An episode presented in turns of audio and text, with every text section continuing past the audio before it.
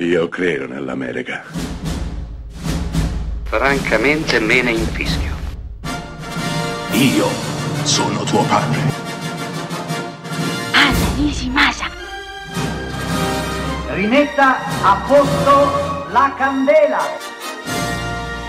Rosa bella.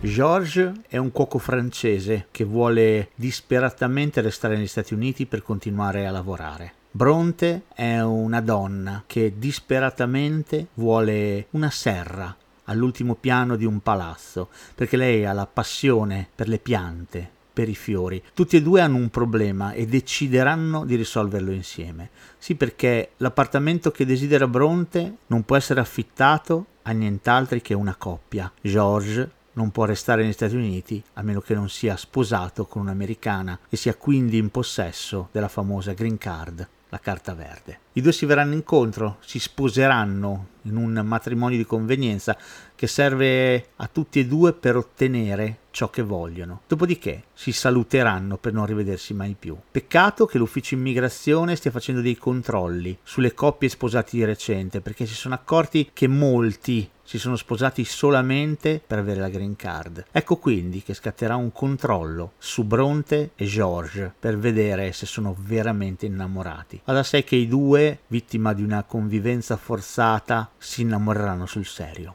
Beh, quella che vi ho raccontato è la trama di un film adorabile del 1990 intitolato proprio Green Card, matrimonio di convenienza, diretto da Peter Weir, il regista dell'attimo fuggente, interpretato da Andy McDowell, Bronte, e uno strepitoso Gérard Depardieu, Georges. Green Card è un film da cercare, da ricercare, da amare incondizionatamente. Sì, perché racconta una storia d'amore al contrario, parte con un matrimonio e dopodiché arriva all'innamoramento. E lo fa al modo in cui lavora Peter Weir, con sentimento, con sincerità, lavorando perfettamente sui due attori, sui due ruoli, portando a casa un film di una dolcezza straripante, con dentro anche una bella riflessione sull'America, sugli stranieri e sulla green card, appunto. Commedia sentimentale ma non solo, benedetta dall'interpretazione di due splendidi attori, da un finale indimenticabile e dalla colonna sonora spettacolare di un giovanissimo ans Zimmer.